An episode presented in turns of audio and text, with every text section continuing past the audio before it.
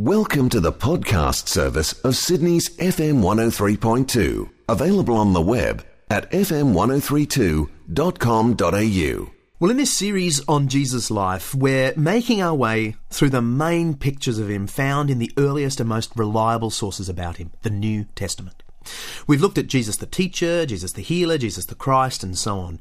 Uh, over the next couple of nights, I want to look at what is often a forgotten but historically essential theme of Jesus' life. It's the theme of Jesus as the judge of the world. Years ago, I was speaking to a bunch of Year 10 students in a high school in Sydney's southwest. I asked them to imagine their life, every deed, word, and thought, recorded on film and shown to family and friends. The awkwardness in the room was palpable. I then asked, what if God could see that film and decided to hold it against us? One young man in the audience, unaware that he was sitting right near my wife, who could overhear him, mumbled to himself, I'd be a goner. Actually, he used a different word that I can't repeat on 103, but you get the point.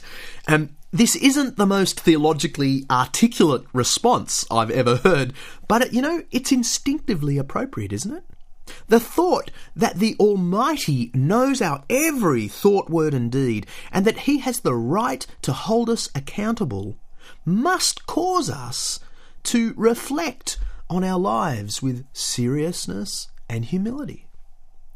But before I speak about Jesus as the judge of the world, which is a very prominent theme in the New Testament Gospels, I want to put his teaching in its biblical historical context, which is exactly what he'd want me to do for you. Repeatedly and without embarrassment, the Bible declares that the true God is a God of justice as well as love. In biblical thought, the idea of judgment in no way contradicts the reality of divine love. In fact, the two themes are very often spoken about together in the same breath. It's no exaggeration to say that throughout the Bible, God's judgment is frequently portrayed as a consequence of his deep compassion. According to the Old Testament book of Exodus, for example, God's concern for the enslaved Israelites is what moved him to overthrow the brutal Egyptian overlords. The turning point in the narrative is Exodus 2:23. Let me read it to you. The Israelites groaned in their slavery and cried out, and their cry for help because of their slavery went up to God. God heard their groaning, and he remembered his covenant with Abraham, with Isaac, and with Jacob. So God looked on the Israelites and was concerned about them. Now, this was no simple divine favoritism toward Israel, because no sooner had God's people left Egypt than he gave them very clear instructions about their own obligation to care for the downtrodden. If the Israelites oppressed the weak and the poor, declared the Jewish Bible, they too would be overthrown. Here's Exodus 22, verse 21. Do not mistreat an alien or oppress him. For you were aliens in Egypt. Do not take advantage of a widow or an orphan. If you do, and they cry out to me, I will certainly hear their cry. My anger will be aroused, and I will kill you with the sword. Your wives will become widows, and your children fatherless. And five centuries later, you know, this is exactly what happened in Israel. The Assyrians ousted the Israelites with the sword. And according to the prophet Ezekiel, among others, this was largely because Israel had oppressed the needy within their borders. Let me quote from Ezekiel 22, verse 27. Israel's officials within her are like wolves tearing their prey. They shed blood and kill people to make unjust gain. Her prophets whitewash these deeds for them by false visions and lying divinations. They say, This is what the sovereign Lord says, when the Lord has not spoken. The people of the land practice extortion and commit robbery. They oppress the poor and needy and mistreat the alien, denying them justice. I looked for a man among them who would build up the wall and stand before me in the gap on behalf of the land, so that I would not have to destroy it, but I found none. So I will pour out my wrath on them, and consume them with my fiery anger, bringing down on their heads all they have done, declares the sovereign Lord. Not surprisingly, we observe the same connection between human injustice and God's judgment in the New Testament. And the point is very clear that God's judgment is coming on the world because of his compassion toward the oppressed and his fiery anger, therefore, against the oppressors. For example, James, the brother of Jesus, insisted that God is so moved by the cries of the poor and defenseless that he will one day bring his wrath upon rich oppressors of the world. Here's James chapter 5 verse 1. Now listen, you rich people, weep and wail because of the misery that is coming upon you. Your wealth has rotted, and moths have eaten your clothes. Your gold and silver are corroded. Their corrosion will testify against you and eat your flesh like fire. You have hoarded wealth in the last days. Look, the wages you failed to pay the workmen who mowed your fields are crying out against you. The cries of the harvesters have reached the ears of the Lord Almighty. You have lived on earth in luxury and self indulgence. You have fattened yourselves in the day of slaughter. You have condemned and murdered innocent men who were not opposing you. And in what is perhaps the most disturbing of all the Bible's visions of future judgment, Revelation chapter 18 describes the fate awaiting the city of Rome, her obscene opulence while terrorizing the innocent makes her doubly suited for divine judgment. Listen to this terrible passage Revelation 18, verse 19. Woe, woe, O great city, where all who had ships on the sea became rich through her wealth. In one hour she has been brought to ruin. Rejoice over her, O heaven. Rejoice, saints and apostles and prophets.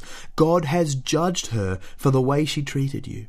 Then a mighty angel picked up a boulder the size of a large millstone and threw it into the sea, and said, With such violence, the great city of Babylon, a code word for Rome, will be thrown down, never to be found again. Your merchants were the world's great men. By your magic spell, all the nations were led astray. In her was found the blood of prophets and of the saints and of all who have been killed on the earth. Well, my point is a simple one. One of the most frequent and basic reasons given in the Bible for God's coming judgment is the reality of His compassion. God's fiery concern for the oppressed of the world is what fuels his judgment against the oppressors of the world. God's judgment and compassion lie side by side. Nowadays, people usually object to any idea of God as judgmental. Part of the reason for this, I suspect, is revulsion at the fire and brimstone preaching in some quarters of the church. An elderly friend of mine was put off church in her early 30s after hearing a series of very angry sermons about divine judgment. It seemed to Judy that the preacher quite enjoyed telling people of their impending doom. You know, it was another three decades before she took another look at the faith of her youth. And praise God, she did find that faith again just weeks before she died. There is, of course, another reason people recoil from the concept of God's judgment. We simply don't like it. Cognitive dissonance theory in psychology tells us that people tend to modify or create beliefs to suit their preferences. Now, this is sometimes thrown at Christian people in the form of you want a father figure in the sky, so you invent a God to believe in. But I reckon the boot is frequently on the other foot. The inconvenience of the notion of the Almighty, especially one who might be displeased with the way I live, is a powerful motivator to exclude that sort of God from my thinking.